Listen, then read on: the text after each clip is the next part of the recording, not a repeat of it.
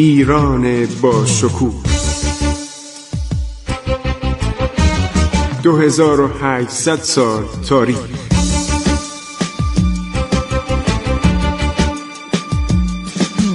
عبور از تاریخ.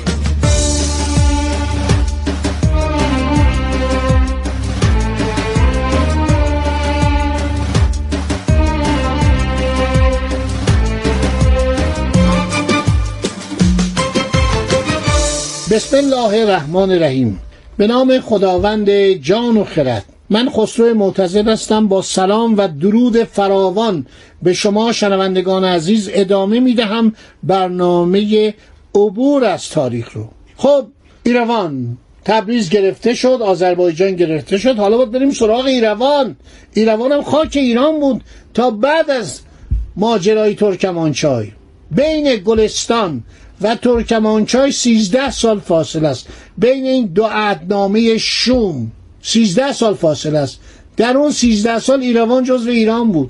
هر کی رد می‌شد می‌رفت ایروان. سردار ایروان ازش پذیرایی می‌کرد. خیلی آدم خوبی بود. حسن خان و حسین خان سردار. دو تا سردار بودن. مهربان دست و دلباز.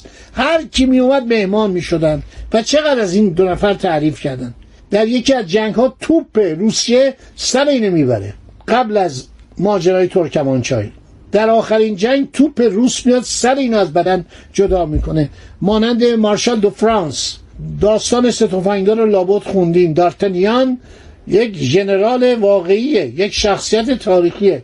در یکی از جنگ ها توپ بیاد و سرشو می‌بره.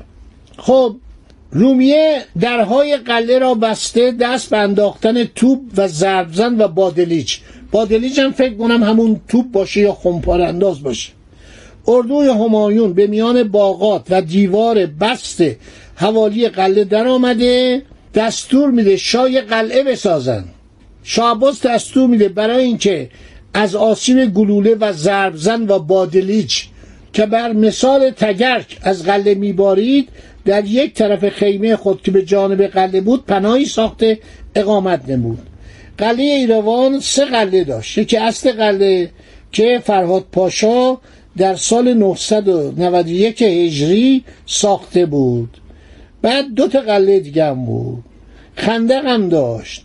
یه قلعه کوچیک دیگه بود یه قلعه سوم بود و اینها عرض شود که برای آب از رودخانه استفاده می‌کردن. شاه عباس دستور میده که بنا به نوشته کتاب عالم آرای عباسی. میگه حرکت کنید و بگیرید. فرمان میده. فرمان میده شما باید این قلا رو بگیرید. زلفقار خان و لشکر آذربایجان از یک سو و قرچقای خان با غلامان خاصه از سوی دیگر حرکت می‌کنن. جنگ طول می‌کشه.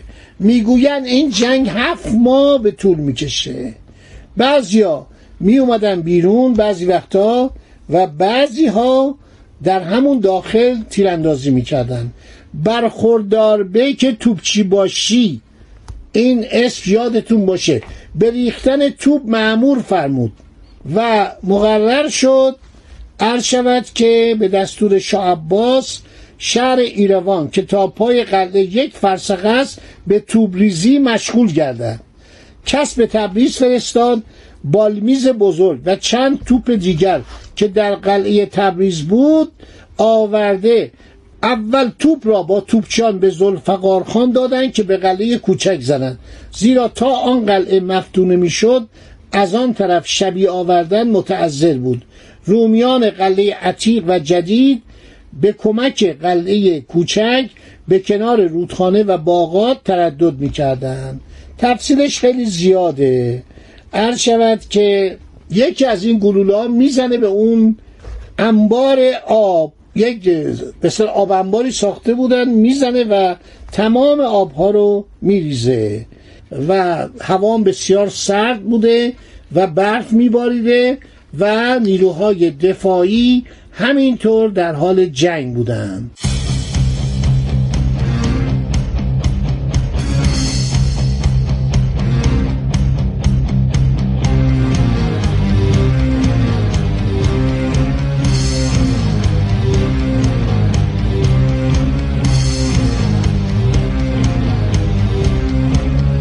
رومیان در انداختن بادلیچ و ضرب زن. من فکر کنم این خمپارانداز باشه که در اون زمان در اروپا عرض شود که اختراع شده بود. دو عدد قله کوب بزرگ که هر یک تخمینا سی من به وزن تبریز سنگ منداق ترتیب داده شد. اینا این کار کی کرد؟ دولت ایران. سربازان ایران و زدن.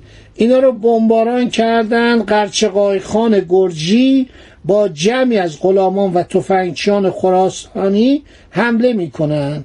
این زلفقار خان و قرچقای خان سرداران بزرگن. جنگ ادامه پیدا می‌کنه. محمد تقی بیگ مینباشی. مینباشی یعنی سرهنگ. تفنگچیان تبریز و تفنگچیان بافری اومدن توپ نصب می‌کنن داستان این خیلی مفصله و نقبم می‌زنن. زیر برج و بارو نقب می‌زنن و حدود تقریبا هفت ماه طول می‌کشه جنگ ایروان. و بالاخره عرض شود که غیرت و وطن پرستی ایرانی ها باعث میشه که این قلعه سقوط کنه. ایرانیا اطلاعات دقیق داشتن اینا یک شب خوابیده بودن اینا حمله می‌کنن. سربازان دلاور قزلباش اصلا از مخالفان وم نکرده خود را در آتش کارزار میانداختند رومیان را پای اقامت سوس شده به طلفت العینی میان قله از لشکریان قزلباش مملو یافتند و از ستیز عاجز گشته به ضروره روی به جانب قله عتیق یعنی قله قدیمی آوردن سرانجام این ناحیه تسلیم میشه. یعنی قرچه خان داخل قلعه میشه. و این ایروان که بهش می‌گفتن دژ مستحکم دولت عثمانی. سالها براش کار کرده بودن. همه تعریف می‌کردن. و پس از 20 سال که تبریز و ایروان و نواحی قفقاز در زیر سیطره سپاهیان عثمانی بودن و پادشاهانی مثل شاه اسماعیل دوم سلطان محمد خدابنده هیچ کاری نتونسته بودن بکنن اینها تسلیم میشه و توپهای مهیب ارتش ایران قله ایروان رو شکست میده. اون به اصطلاح باروش فرو میریزه و سپاهیان عثمانی در نهایت انکسار در نهایت بدبختی در نهایت خواهش و تمنا تسلیم میشن.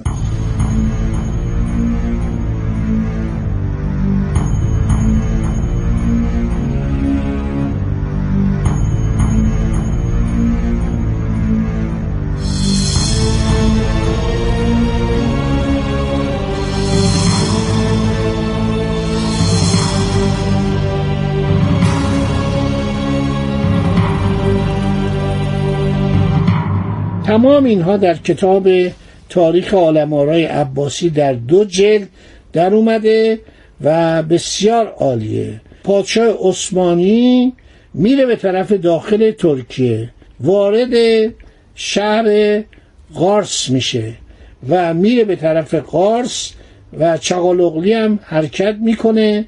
ژنرال بزرگ عثمانی این سردار اون شهر عثمانی رو می‌گیره ولی نیروهای ایرانی واقعا آسایش برای اینها نمی‌ذارن. فرمانده نیروی عثمانی پیغام میده که ما حاضریم صلح کنیم.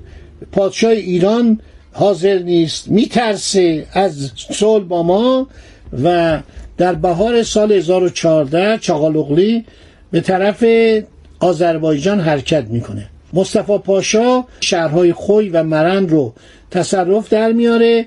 خود فرمانده نیروی عثمانی شهر وان رو مرکز ستاد قرار میده. علاوردی خان با سی هزار سرباز سردار ایرانی سپه سالار ایرانی میره به معاصره شهر وان و ارتش عثمانی رو در قله شهر حساری می‌کنه و چقال اغلی فرار می‌کنه. فرار می‌کنه و میره با به دریاچه وان می‌زنه با یک کشتی و فرار می‌کنه و پوشیده برمیگرده به استانبول. گریه و زاری که آقا ما کاری نتونستیم. رمضان سال 1500 شماخی در محاصره ارتش ایران قرار می‌گیره. شاه در شروانه اهالی بادکوبه و دربند که نزدیکی شاه عباس را می‌بینن در صدد برمیان خود را از زیر بار رقیت عثمانیان نجات بخشند. افراد پادگان عثمانی تعدادشون کم بود. مردم فرماندار عثمانی رو بیرون می‌کنن. شاه یک فرمانداری میفرسته دربند و باکو هم به تصرف ارتش ایران در میاد. هر شود شهر شماخی هم مدتی طول می‌کشه محاصرش و شاه عباس که پنج سال اقامت در آذربایجان و قفقازیه داشت تمام نواحی از دست رفته رو به ملت ایران باز میگردونه. چه شادی مردم می‌کنن. سلطان احمد امپراتور عثمانی جانشین سلطان محمد سوم که از عدم موفقیت خود در ایران و شورش های پی در پی که در داخله امپراتوری عثمانی اتفاق میافتاد بیمناک شد سعی می‌کنه جنگ خودشو با اتریش تموم کنه در اونجا داشتن اونجا همه جا جلو می‌رفتن. بعد مراد پاشا قرار میشه که صدر اعظمش بوده. در آسیای صغیر در سوریه و بغداد بیاد و شورش ها رو عرض شود که خاموش کنه و هیچ گونه دیگه حرکتی متوجه ایران نبود. سلطان احمد عرض شود که فقط داشت یه کاری می‌کرد که نوایی شورشی رو در خود خاک مستعمرات عثمانی آروم کنه. مصطفی بک حاکم ماکو که خودشو سرسپرده دولت عثمانی می‌دونست اسیر میشه. چغالوغلو سردار بزرگ صد هزار مرد جنگی فراهم می‌کنه و می‌خواد بیاد بجنگه.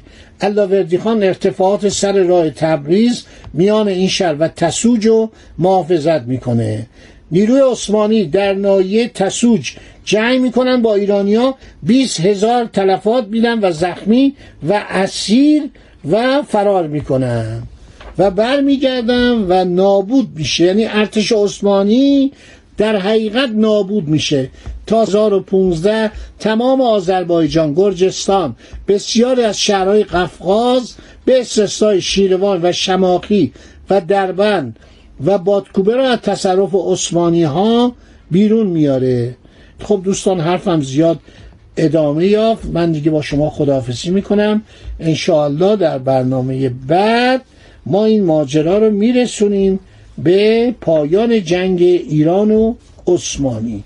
خدا نگهدار شما. وطنم ای شکوه پادرجان در دل التهاب دوران ها کشور روزهای دشوار زخمی سربلند بحران ایستادی به جنگ رو در رو. خنجر از پشت می‌زند دشمن. گویی از ما و در نهان بر ما. وطنم پشت حیله را بشکن. ای شکوه پا بر در دل التهاب دوران ها. عبور از تاریخ.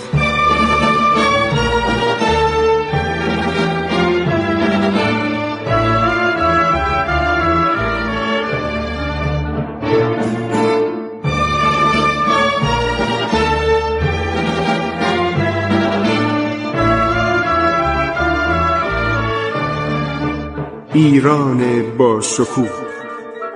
2800 سال تاریخ. سرگذشت ایران ما به روایت خسرو معتزد.